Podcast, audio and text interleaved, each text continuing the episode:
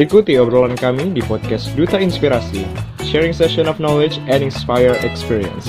Have fun and enjoy. Hai hai hai.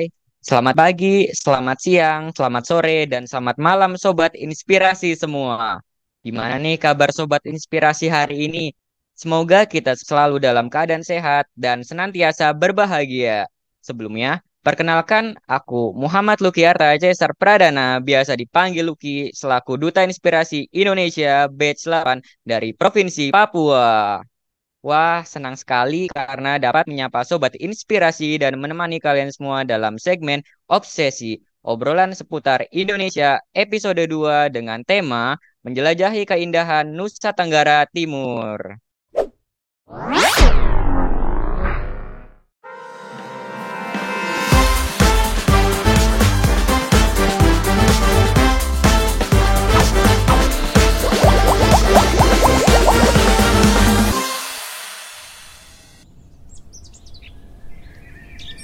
Sobat inspirasi semua, pasti sudah tidak asing lagi nih dengan narasumber kita kali ini yang memiliki segudang inspirasi dan prestasi. Beliau merupakan seorang pemuda hebat dari Nusa Tenggara Timur dengan banyak pencapaian dan tentunya menginspirasi. Wah, keren banget bukan? Pembahasan kali ini pastinya akan sangat menarik dan menginspirasi bersama narasumber hebat kita yaitu Kak Rifani. Halo Kak Rifani. Hai semuanya. Gimana nih kabarnya Kak Rifani hari ini? Luar biasa, puji Tuhan kabarnya baik, sehat-sehat. Kamu apa kabar?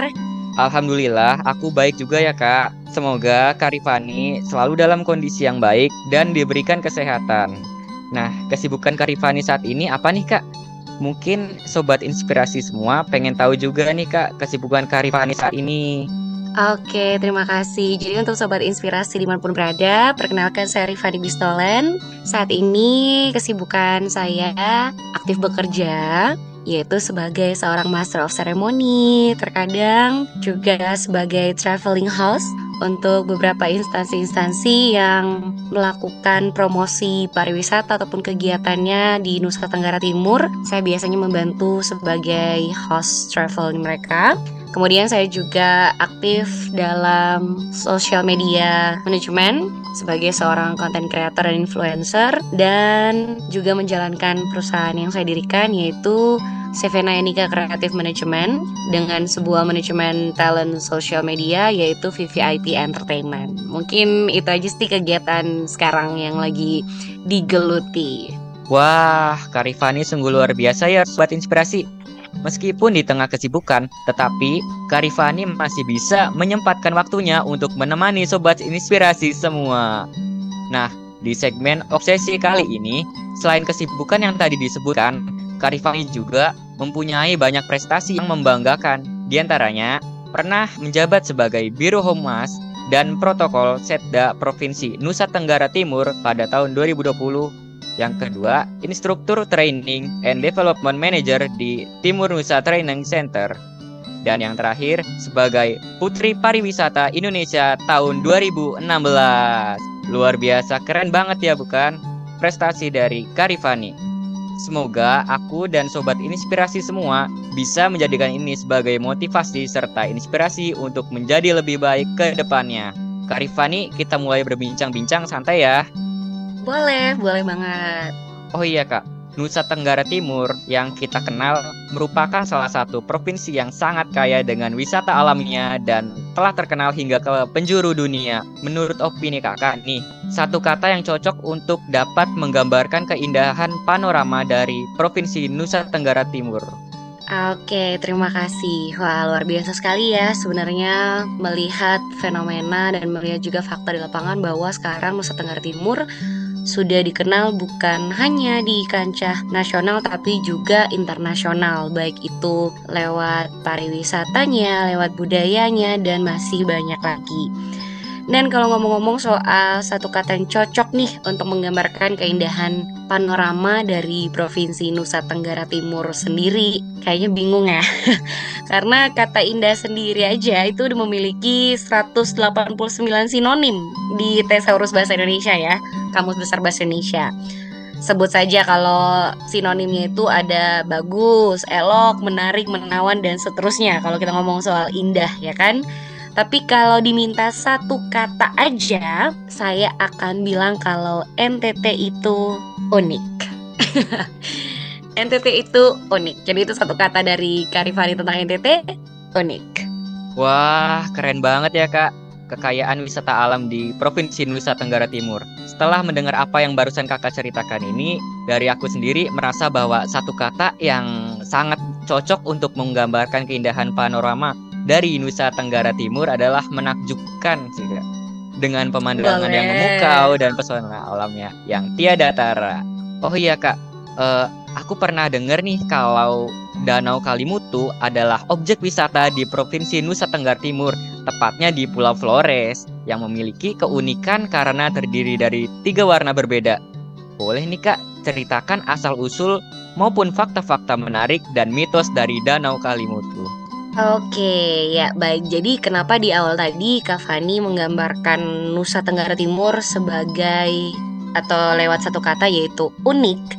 Karena seperti yang kalian ketahui aja, Nusa Tenggara Timur punya satu destinasi wisata yang unik yaitu Danau Kelimutu. Ya, for information Kelimutu ya, biar nggak salah lagi nih nanti jangan dibilang Kalimutu, but Kelimutu. Karena namanya sendiri itu juga punya makna tersendiri. So, for information nih Sobat Inspirasi, Danau Kelimutu ini sendiri memang dikenal sebagai danau tiga warna. Untuk letaknya sendiri, dia berada di Kabupaten Ende, tepatnya di Desa Pemo, Kecamatan Kelimutu. Nah, Nusa Tenggara Timur ini kan punya 22 kabupaten dan juga satu kota ya.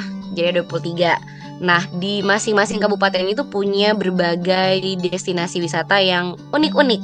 Nah, salah satunya ini di Kabupaten Ende ini yaitu Danau Kelimutu. Nah, untuk nama Danau Kelimutu ini sendiri itu merupakan gabungan dua kata, yaitu dari kata Keli yang artinya gunung dan mutu yang artinya mendidih. Ya, jadi Keli yang artinya gunung dan mutu yang artinya mendidih. Oke, kenapa sih namanya Kelimutu? Kenapa artinya pun juga gunung dan mendidih? Nah, ini Kak akan share sedikit nih lewat uh, storytellingnya. Jadi uh, di Gunung Kelimutu ini sendiri, karena dia termasuk gunung api yang masih aktif, makanya orang-orang setempat menyebutnya dengan nama Kelimutu. Ya tadi ya, udah dijelasin bahwa Keli artinya gunung dan Mutu artinya mendidih. Nah, tiga warna dari si danau Kelimutunya ini juga itu berasal dari tiga danau yang berbeda. Ya tiga danau yang berbeda. Yang masing-masing tuh punya julukannya dengan artinya masing-masing. Dan mitosnya juga nih. Nah kalau yang pertama kalau teman-teman trekking ke Kelimutu teman-teman akan uh, menjumpai tiga danau berbeda. Yang pertama tuh namanya Tiwunua Murikofai. Tiwunua Murikofai. Itu yang warnanya biru Nah, ini yang terluas ya. Ini yang merupakan danau terluas. Dia luasnya itu sekitar 5,5 hektar. Bayangin aja seluas apa. Ya, dan menurut kepercayaan suku setempat yaitu suku Lio, di danau yang pertama ini atau yang berwarna biru si Tiwunua Murikova ini, itu adalah tempat berkumpulnya jiwa muda-mudi yang sudah meninggal. Jadi, muda-mudi yang sudah meninggal itu tempat berkumpulnya di si Tiwunua Murikofai ini. Mitosnya ya teman-teman ya. Nah, yang kedua yang berwarna merah itu dia merupakan danau yang terkecil di antara ketiganya. Kalau tadi yang terluas, nah ini yang terkecil. Nah, namanya itu Tiwu Atapolo. Tiwu Atapolo. Nah, dia terkecil, tapi terkecilnya pun gak beda jauh sih sama yang terluas tadi, yaitu sekitar 4 hektar. Nah, kalau di Tiwu Tiwunua Murikofai tadi itu tempat berkumpulnya jiwa muda-mudi yang sudah meninggal. Sebaliknya di Tiwu Atapolo ini adalah tempat berkumpulnya jiwa orang-orang meninggal yang semasa hidupnya selalu melakukan kejahatan. Jadi orang-orang yang jahat itu dipercaya bahwa mereka tuh berkumpul jiwanya di si Tiwu Atapolo ini.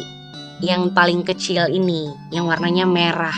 Ya, merahnya tuh merah darah kalau teman-teman pernah berkunjung ke Danau Kelimutu ataupun nanti ingin berkunjung ke sana dan melihat sebelah dia di sebelah kiri di puncak. kalau warnanya itu merah atau merah darah lah ya itu dipercaya sebagai tempat berkumpulnya jiwa orang-orang meninggal yang semasa hidupnya selalu melakukan kejahatan atau orang-orang jahat gitu ya Nah, kemudian yang berikut yang warnanya putih ini paling sering deh orang kalau foto-foto tuh di sini itu namanya Tiwu Atambupu. Tiwu Atambupu. Dia luasnya yaitu sekitar 4,5 hektar ya, agak sedikit lebih besar daripada si Tiwu Atapolo tadi.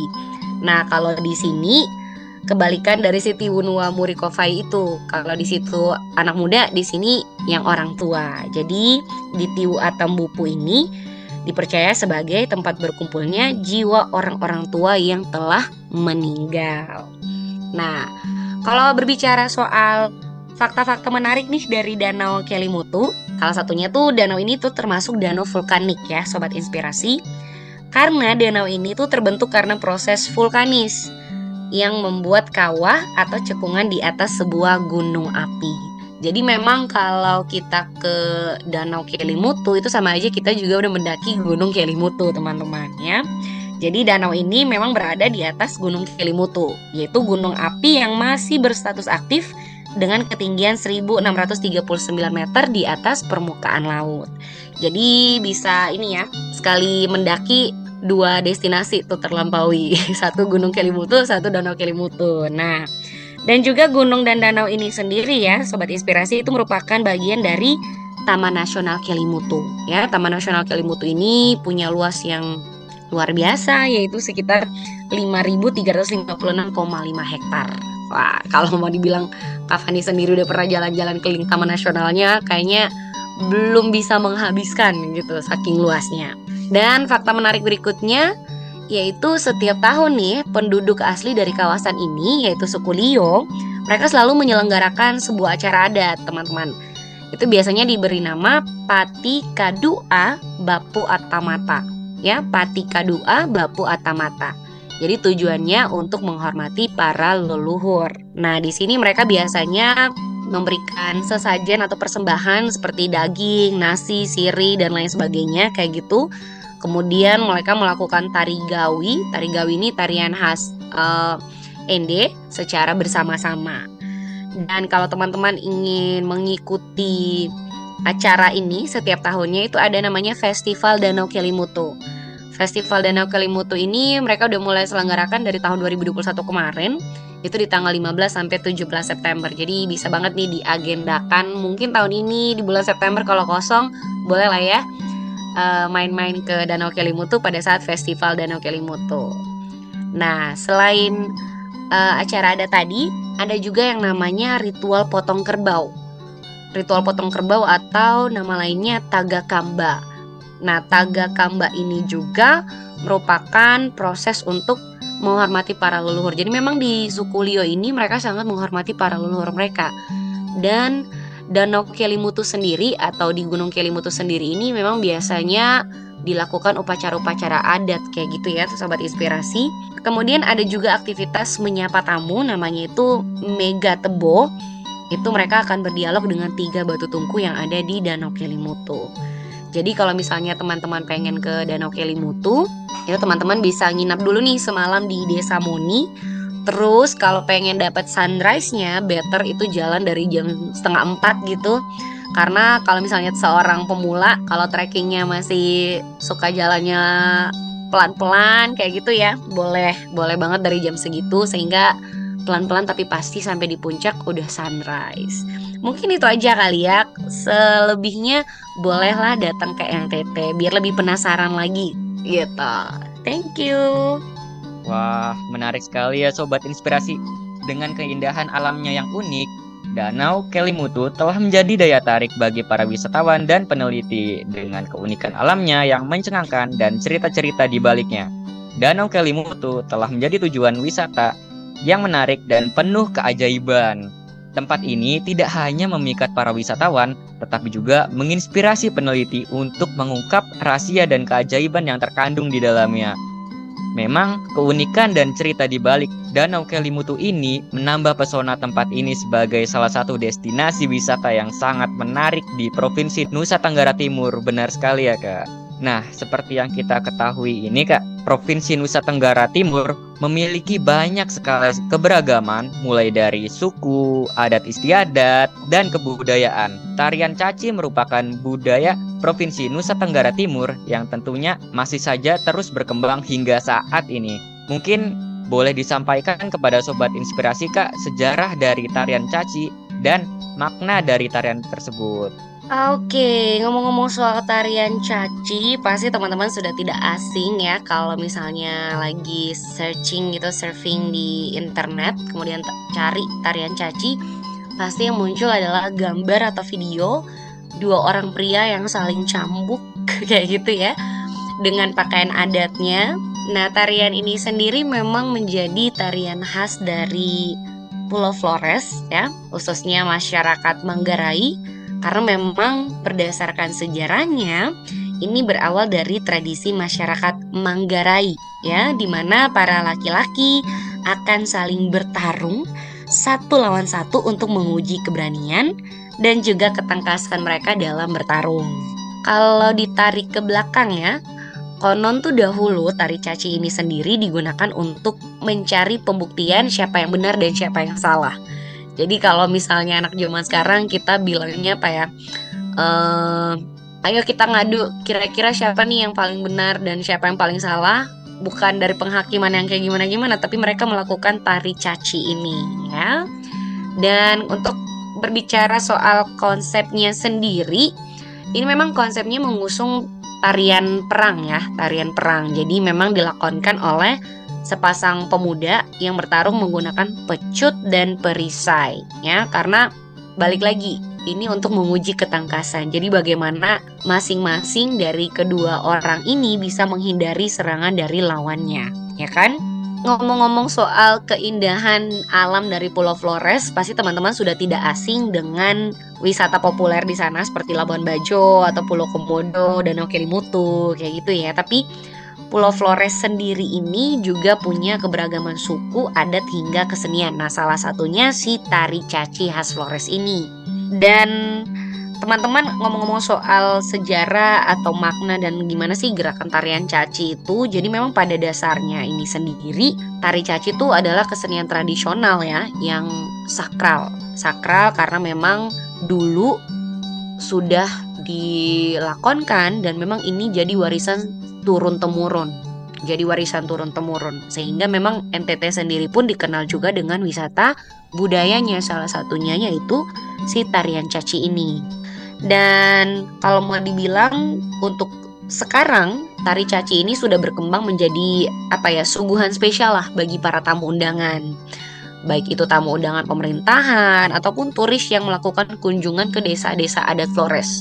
Kayak sekarang di Labuan Bajo, kemarin baru aja selesai KTT ASEAN Summit dan tari caci ini juga salah satu atraksi yang dipersembahkan untuk menyambut para delegasi-delegasi ASEAN. Suatu kebanggaan sendiri buat kami juga yang ada di Provinsi Nusa Tenggara Timur dan untuk menilik dari fungsinya sendiri ya, sobat inspirasi. Tari caci ini bisa dibilang merupakan media atau cara bagi para pemuda suku Manggarai untuk membuktikan kejantanan mereka. Ya. Jadi pemuda di suku Manggarai itu membuktikan kejantanan mereka dengan menarikan tari caci ini. Jadi memang tari caci ini khusus untuk para pemuda. Ya, hanya bisa ditarikan oleh para pemuda. Karena ini konon nih bagi mereka yang menarikan tari caci ini mendapatkan bekas luka cambuk pada kulit itu jadi kebanggaan dan kepuasan tersendiri untuk para penarinya. Pokoknya semakin banyak luka cambuk yang didapat, maka derajat laki-laki di sana tuh semakin dipandang. Ya. Dan di mata masyarakat Manggarai sendiri juga, laki-laki yang sudah pernah melakukan tari caci ini konon akan dilihat sebagai laki-laki dewasa dan akan mendapatkan penghormatan baik itu dari tetua adat maupun maupun ini yang patut digaris bawahi yaitu kaum perempuan di Flores. Ya, jadi cowok-cowok di sana itu bakal ngerasa keren, bakal ngerasa laki gitu ya. Kalau mereka udah punya luka bekas tari caci ya dan itu juga jadi pengetahuan tersendiri untuk para perempuan di Flores bahwa oh pasangan saya ini punya luka caci tidak ya? Kayak gitu ya. Dan walaupun tari ini punya atau memiliki unsur kekerasan ya sobat kesenian ini itu mengandung filosofi yang damai ya. Walaupun dia memiliki unsur kekerasan tapi filosofinya itu filosofi damai. Yakni dia memiliki semangat sportivitas kemudian juga saling menghormati dan yang paling utama yaitu tidak meninggalkan rasa dendam di antara para petarung. Ya. Nah, itu yang membuat tari caci itu jadi warisan budaya secara turun temurun. Dan kalau ngomong-ngomong soal namanya sendiri, kenapa namanya caci kayak lucu gitu ya caci gitu ya. Nah, setiap nama di NTT itu punya arti.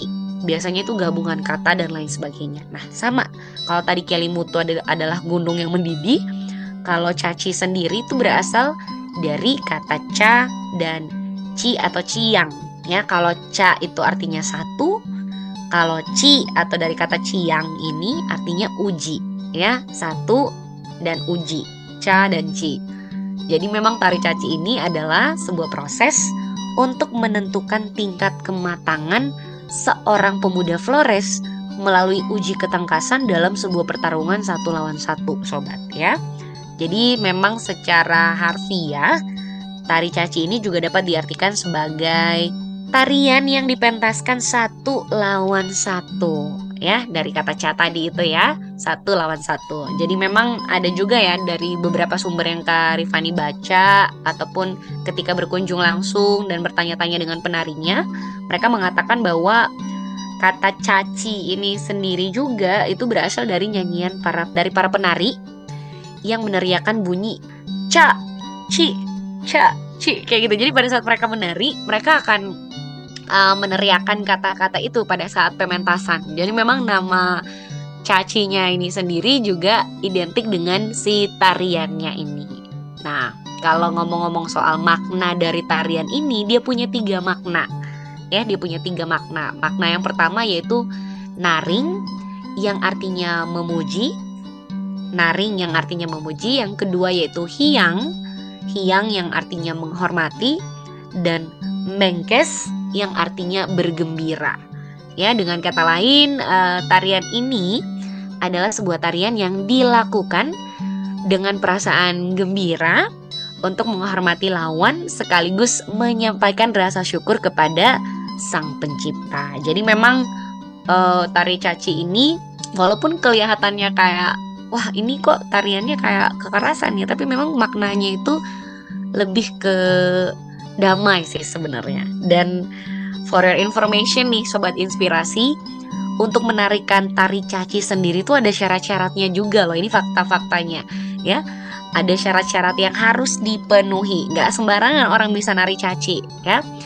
Yaitu yang pertama nih seorang laki-laki itu mesti dan harus seorang laki-laki hanya bisa dilakukan oleh seorang laki-laki ya yang pandai menangkis dan memukul lawan. Ya, dia harus bisa menangkis dan memukul lawan. Kalau laki-laki yang nggak tegaan nggak bisa ikutan tari caci ya. Kemudian yang berikut yaitu mampu menari dan bernyanyi lagu-lagu daerah. Jadi memang kental sekali ya unsur budayanya di sini. Dan yang terpenting harus berbadan atletis. Nah ini poin-poinnya harus berbadan atletis. Jadi memang kalau nonton pertunjukan tarian caci jangan kaget kalau penarinya tuh bodinya atletis karena memang itu juga termasuk dalam syarat untuk menarikan si tari caci ini. Jadi memang untuk menarikan tarian ini orang-orang pilihan yang bisa menarikannya. Jadi memang tarian caci ini juga e, menjadi apa ya ajang yang luar biasa di sana karena syaratnya tuh sedetail ini, sobat inspirasi. Ya, dan tari caci ini sendiri itu biasanya dimainkan oleh dua orang yang berasal dari dua kubu. Ya, namanya juga tari perang itu kan harus ada lawan. Jadi setiap kubu tuh biasanya 3 sampai 5 orang. Nanti tarian ini tuh dilakukan dengan cara kita tuh menyabetkan pecut yang berbahan kulit dan perisai yang terbuat dari kulit kerbau kepada lawan. Jadi saling pecut tangkis pecut tangkis kayak gitu. Jadi sambil menahan pecutan dari lawan ini, biasanya penari caci itu juga bernyanyi. Nah, konon suara nyanyian tersebut itu merupakan bentuk provokasi terhadap lawan ya bentuk provokasi terhadap lawan jadi pecutnya sendiri atau cambuknya sendiri yang digunakan oleh si penari caci ini itu berasal dari uh, batang janur kuning ya batang janur kuning jadi bagian ujungnya itu disambung dengan tali yang terbuat dari sabut kelapa. Bayangin dong kalau kena kulit gimana sakitnya, gimana lukanya gitu ya.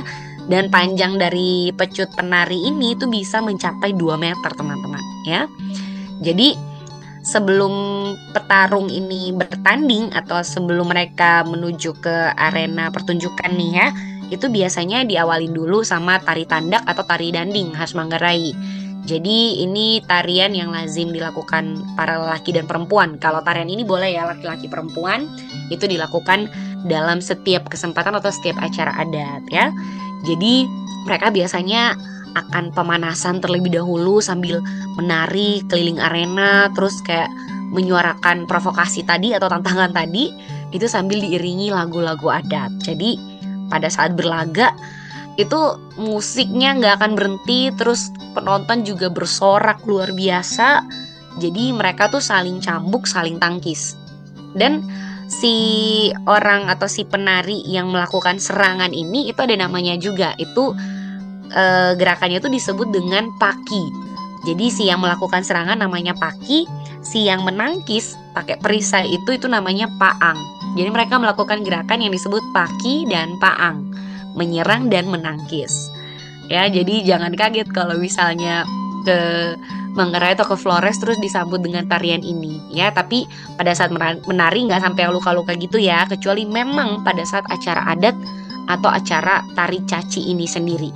Nah teman-teman karena tari ini sendiri itu berpotensi mencederai fisik atau membuat luka ya itu biasanya atraksi ini tuh ada berbagai aturannya atau dibentengi dengan berbagai aturan.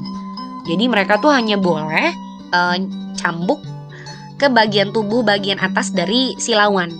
Misalnya lengan, punggung atau dada. Jadi hanya boleh di situ, nggak boleh di tempat lain. Jadi memang kalau misalnya kalian ke Flores dan ketemu cowok berbadan atletis, topless gitu ya, lagi jalan apa kayak gimana terus ada bekas luka, kalian harus tahu bahwa itu pasti dia penari caci dan dia adalah pria-pria pilihan atau dia orang-orang pilihan. Jadi memang tari caci ini unik karena dia tarian dengan konsep perang tapi punya unsur damai gitu ya. Jadi memang aturan lain dari tari caci ini sendiri juga sangat-sangat mengunggulkan yang namanya respect atau menghormati lawan. Jadi Misalnya nih, misalnya ketika perisai lawan itu terlepas dari genggaman mereka nih, petarung satunya tuh harus memberikan kesempatan kepada lawannya itu untuk mendapatkan kembali perisai tersebut. Jadi tunggu sampai dia ambil dulu baru dilanjutkan lagi. Jadi petarung itu tidak boleh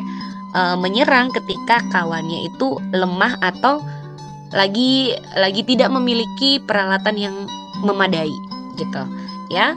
Dan akan dinyatakan kalah atau si pemain ini akan dinyatakan kalah jika terkena cambuk pada bagian wajah atau kepala ya. Karena yang diserang kan nggak boleh di situ ya. Tapi akan kalah kalau e, kena kepalanya atau wajahnya. Kenapa kok itu kan bukan aturannya gitu ya. Tapi dinyatakan kalah karena apa? Artinya dia tidak pandai dalam hal menangkis serangan lawannya itu. Ya jadi memang untuk pakaiannya sendiri pun sebenarnya ada aksesoris tambahan ya sobat inspirasi. Itu berupa kanopi ya itu untuk melindungi mata dan dahi dari ujung cambuk.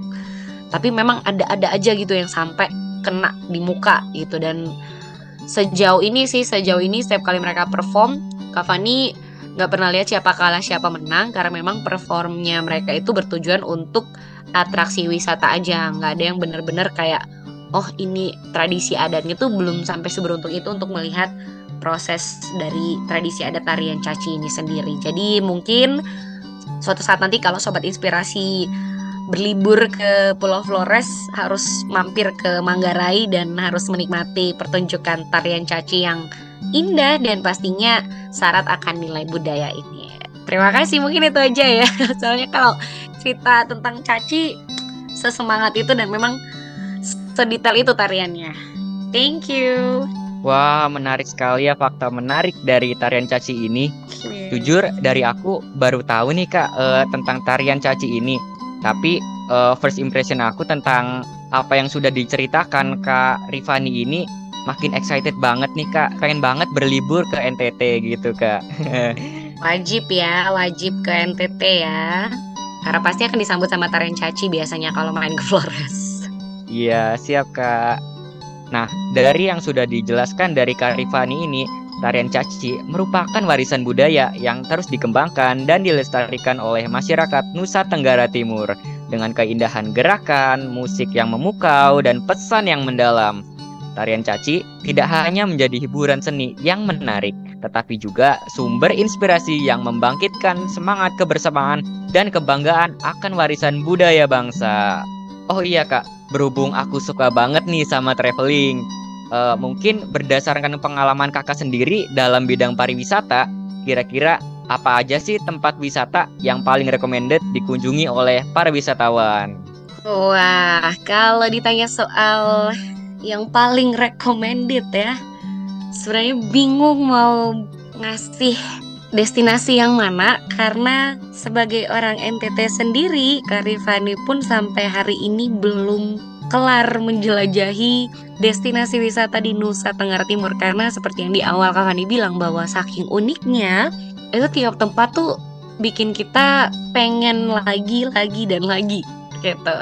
Cuman memang uh, tentunya seiring berjalannya waktu ada kelebihan dan kekurangan dari masing-masing destinasi wisata untuk kita rekomendasikan kepada wisatawan. Namun kalau misalnya diminta memilih beberapa tempat ya mungkin Kavani akan memberikan beberapa destinasi yang menurut Kavani ini keren dan wajib kalian kunjungi ya. Yang pertama itu ada wisata pantainya.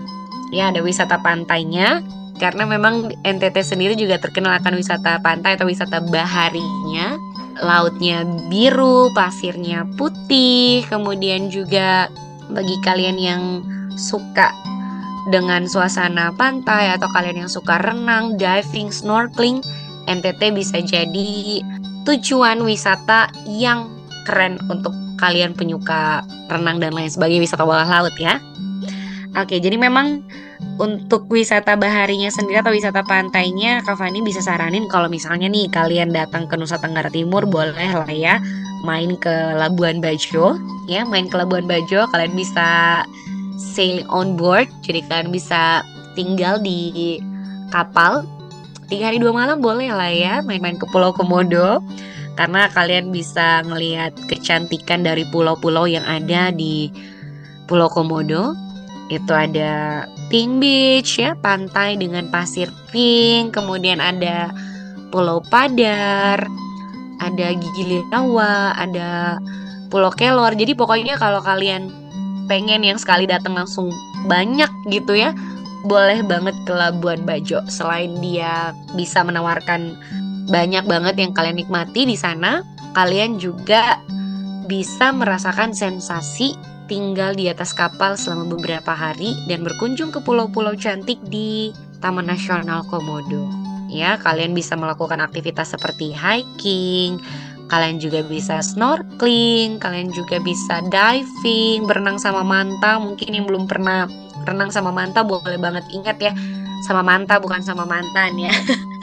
ya, jadi bisa banget main-main ke Labuan Bajo atau ke Pulau Komodo karena sudah termasuk juga sebagai destinasi super prioritas bahkan lagi happeningnya karena sekarang lagi jadi salah satu lokasi di mana para petinggi-petinggi ASEAN datang jadi memang dijuluki sebagai kota seribu sunset kalau misalnya kita menikmati sunset itu kayaknya cuma 20 menit 30 menit di Labuan Bajo tuh uniknya sunsetnya tuh kayak lama banget ya. Jadi kalian mau story mau foto sunsetnya keren sunrise-nya keren satu paket lengkap ada di Labuan Bajo. Kemudian kalian juga bisa ke Danau Kelimutu. Tadi itu ya masih seputaran Flores. Kalian bisa berkunjung ke Danau Kelimutu di Kabupaten Ende. Jalan darat dari Labuan Bajo bisa mau menggunakan transportasi udara juga bisa ataupun transportasi laut juga bisa karena memang ini masuk dalam satu kawasan ini ya wisata prioritasnya Nusa Tenggara Timur. Jadi bolehlah ya dari Labuan Bajo main-main ke Kelimutu. Setelah itu itu udah dua ya, Danau Kelimutu, Labuan Bajo. Boleh juga ke Sumba. Sumba Pulau Sumba ya mau dari Kabupaten Sumba Timur, Sumba Tengah, Sumba Barat Daya, Sumba Barat. Sedaratan Sumba itu wajib banget kalian kunjungi. Itu biasanya kalau yang punya jadwal liburan seminggu pas banget nih langsung main aja ke Sumba karena kalian bisa terbang dari kota kalian itu biasanya startnya dari timur ke barat ataupun barat ke timur itu boleh banget ya kalian bisa menjelajahi keindahan Sumba kalau di Labuan Bajo itu kita ngerasain sensasi di atas laut kalau di Sumba itu sebaliknya kita akan ngerasain traveling di darat ya. Traveling di darat tapi menikmati Eh, bukit-bukit uh, raksasa yang ada di Kabupaten Sumba itu sendiri ya. Kalian bisa merasakan sensasi adventure yang luar biasa. Mungkin ada yang berani bisa naik kuda sambil menikmati sunset di pantai ataupun mencoba untuk uh, trekking di bukit-bukit raksasanya. Uh, kemudian juga kalian bisa mencoba untuk berfoto dengan menggunakan pakaian adat Sumbanya di rumah adatnya. Karena tenun khas Sumba itu sendiri adalah tenun yang paling keren banget kalau menurut Karifani di NTT tenun Sumba itu the best banget. Warnanya juga cantik-cantik motifnya juga bagus-bagus sekali. Jadi kalau kalian ingin foto yang ala-ala adat terus di NTT Sumba memang jadi spot atau destinasi wisata yang wajib banget kalian kunjungi ya. Jadi memang uh, itu adalah destinasi-destinasi yang menurut Kak Fani keren banget. Itu tiga. Si Labuan Bajo masih di dalam daratan Flores. Kalian bisa ke Labuan Bajo, bisa ke Danau Kelimutu dan kalian juga bisa ke mana ya? Pokoknya di Flores dua itu yang Kak Fani rekomendasiin. Kemudian di Sumba pokoknya seluruh Sumba sangat recommended ya. Mau bermalam di Nihiwatu silakan. Mau main-main ke bukit-bukit Teletabis yang ada di Sumba silahkan mau berfoto dengan pakaian adat di rumah adatnya juga silahkan kemudian yang berikut kalau misalnya masih di daratan Flores sebenarnya ini ada yang namanya Kampung Adat Wairebo Kampung Adat Wairebo itu dia dijuluki desa di atas awan. Jadi memang kita trekking lumayan, ada sekitar satu jam sampai 2 jam, tergantung kalian kuat-kuatnya kayak gimana, jalannya cepat atau lambat. Jadi ini ada tujuh rumah adat di puncak, ya, yang memang kalau udah jam masuk sore ya dan pagi itu tuh benar-benar ditutupin awan. Jadi benar-benar kalian tuh kayak tinggal di atas awan gitu ya.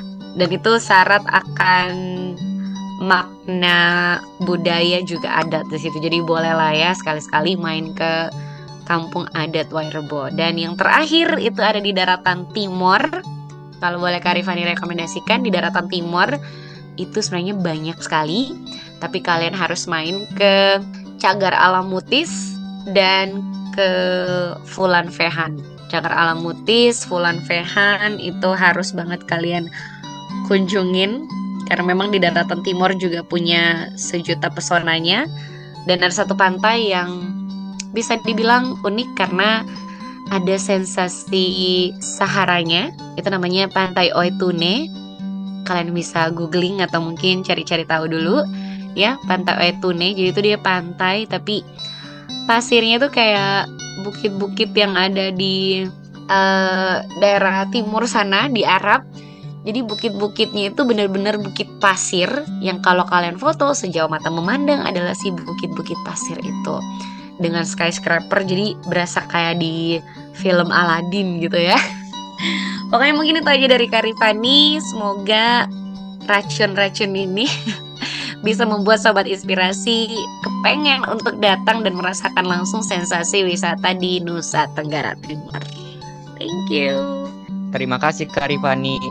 Wah, aku jadi makin excited banget nih kak buat main-main ke daerah wisata Nusa Tenggara Timur. Jujur, uh, salah satu destinasi aku yang pengen aku kunjungin banget tuh Labuan Bajo gitu kak. Karena uh, aku juga sering lihat ini kan, kayak review-review tempat atau tempat yang indah gitu. Salah satunya di Labuan Bajo ini gitu kak. Dan tentu saja setiap tempat memiliki daya tariknya sendiri dan menawarkan pengalaman yang tak terlupakan bagi para wisatawan pastinya ya kak. nah untuk pertanyaan terakhir nih kak, menurut pandangan kakak seberapa pentingnya partisipasi generasi masa kini untuk berperan dalam mempromosikan wisata alam baik di kancah nasional dan juga internasional. Oke, ya besar harapan Kak Fani ya bahwa sobat inspirasi semua lewat podcast ini atau lewat sharing ini bisa atau one day akan berkunjung ke Nusa Tenggara Timur ya. Oke, dan kalau berbicara soal seberapa penting sih peran dari atau partisipasi dari generasi masa kini ya untuk mempromosikan wisata alam baik di kancah nasional maupun internasional yang jelas sangat sangat penting perannya. Sangat penting perannya. Kenapa? Karena kalau bukan kita siapa lagi? Dan kalau bukan sekarang ya kapan lagi? Kita kan ya. Wisata alam banyak yang masih sedikit peminatnya kalau mau dibilang. Kebanyakan kita lebih senang wisata buatan atau wisata budaya dan wisata bahari. Kita lebih senang kayak gitu karena memang uh, daya tariknya lebih ini ya lebih menonjol. Daya tariknya lebih menonjol kemudian juga untuk kebutuhan konten dan lain sebagainya juga lebih aman bagi sebagian konten kreator. Tapi kalau untuk wisata alam memang menjadi kendala tersendiri karena banyak syarat banyak aturan yang uh, sebenarnya itu menjadi guide penting untuk kita. Seperti misalnya kalau di tempat atau di destinasi wisata alam kita nggak boleh buang sampah sembarangan. Memang berlaku juga untuk destinasi wisata yang lain ya. Tapi di destinasi wisata alam itu memang paling ditekankan untuk dapat menjaga kebersihan alam dan lain sebagainya. Apalagi di saat-saat ini kita tahu bahwa krisis iklim sedang terjadi, jadi memang generasi masa kini ini penting banget peranannya. Baik itu kita boleh melakukan kampanye lewat sosial media kita, baik itu kita boleh melakukan penelitian ataupun kita melakukan sharing-sharing entahlah mungkin dengan buat podcast, dengan buat live Instagram ataupun di postingan-postingan kita di captionnya itu kita juga sertakan ajakan-ajakan yang mengandung unsur mempengaruhi atau unsur mengajak masyarakat lokal maupun internasional untuk tetap menjaga alam kita di Indonesia sehingga alam yang terjaga ini dapat menjadi warisan yang luar biasa kepada generasi-generasi di masa depan. Sehingga generasi muda sekiranya dapat ikut berkontribusi dalam mengambil peranan penting untuk menopang serta membantu uh, pemerintah setempat ataupun pemerintah Indonesia lebih luasnya dalam hal menjaga dan juga mempromosikan akan wisata alam ini bukan hanya kepada wisatawan Nusantara tapi juga kepada wisatawan mancanegara. Jadi memang sudah menjadi tugas kita ya sebagai generasi muda untuk memperkenalkan keindahan uh, Nusa Tenggara Timur ataupun Indonesia melalui destinasi pariwisata yang ada baik dari kerajinan tangannya, dari masyarakatnya, kulinernya, baharinya, wisata alamnya. Kita harus banget bisa untuk menjaga, mencintai, dan juga memperkenalkan dan mempromosikannya. Mungkin itu aja. Thank you. Wah, sangat menginspirasi sekali ya jawaban dari Karifani ini. Dapat kita simpulkan, partisipasi generasi masa kini dalam mempromosikan wisata alam baik di kancah nasional maupun internasional memiliki peran yang sangat penting dalam rangka memastikan masa depan yang berkelanjutan bagi pariwisata alam yang sangat penting. Partisipasi aktif generasi muda masa kini dalam mempromosikan dan melestarikan keindahan alam menjadi sangat penting. Dengan memanfaatkan teknologi dan kesadaran mereka akan isu-isu lingkungan, generasi muda dapat menjadi agen perubahan yang signifikan dalam membangun kesadaran, konservasi, dan berkelanjutan pariwisata alam di tingkat nasional dan internasional. Nah, itu dia gambaran keindahan yang ada di Provinsi Nusa Tenggara Timur. Gimana nih menurut Sobat Inspirasi? Semoga kita semua terinspirasi dan membuka mata akan keberagaman serta keindahan yang ada di Nusantara ini. Sobat Inspirasi, semua tidak terasa ternyata kita sudah banyak mendengarkan sharing yang sangat menarik dari Karifani. Akhirnya, kita sampai di penghujung podcast segmen Obsesi episode 2 kali ini. Nah, karena kita sudah di penghujung nih, boleh dong Kak, Karifani ini memberikan closing statement atau pesan inspiratif untuk pendengar setiap podcast Duta Inspirasi episode kali ini. Silahkan Karifani. Oke, Sobat Inspirasi, untuk pesan-pesan Karifani kepada Sobat Inspirasi di mana pun berada, yang pasti kita sebagai generasi muda yang tentunya akan menjadi inspirasi bagi generasi di masa depan. Marilah kita menggunakan suara kita untuk dapat menyuarakan hal-hal yang baik karena dengan apa yang kita suarakan tentunya dapat mempengaruhi banyak orang dan jika banyak orang terpengaruh tentunya akan ada perubahan yang juga besar. Untuk itu Kak Fani punya quote yang selalu Kak Fani share kepada teman-teman muda di mana pun berada yaitu If you can speak, you can influence. If you can influence, you can change the world. Sekali lagi, if you can speak, you can influence. And if you can influence, you can change the world. Terima kasih. Wah, terima kasih kembali Karifani atas pesan inspiratifnya. Semoga kita semua dapat mengambil pesan positif yang sudah disampaikan oleh Karifani ya Sobat Inspirasi. Nah, terakhir lagi nih Kak, boleh dong Kak Rifani berbagi username sosial media kakak. Siapa tahu sobat inspirasi semua masih pengen tanya-tanya lebih dalam nih Kak, kakak-kakak. Oke, untuk sobat inspirasi mana pun berada bisa follow sosial media Kak Rifani di YouTube. Bisa cek Rifani Bistolen, R I V A N I Bistolen. Kemudian untuk Instagram masih dengan username yang sama @rifani Bistolen ya. Jadi kita bisa sharing ataupun teman-teman yang ingin ke Nusa Tenggara Timur dan bingung harus gimana manage-nya ataupun ingin berbagi inspirasi dan motivasi, langsung saja Karifani dengan sangat terbuka menerima teman-teman atau sobat inspirasi di mana pun berada. Thank you. Oke, terima kasih kembali Karifani. Nah, itu ya sosial media dari Karifani yang bisa kalian hubungi. Baik Karifani, Aku mau mengucapkan terima kasih tak terhingga karena sudah meluangkan waktunya untuk menjadi narasumber dalam segmen Obsesi obrolan seputar Indonesia pada episode 2 kali ini dengan tema Menjelajahi Keindahan Nusa Tenggara Timur.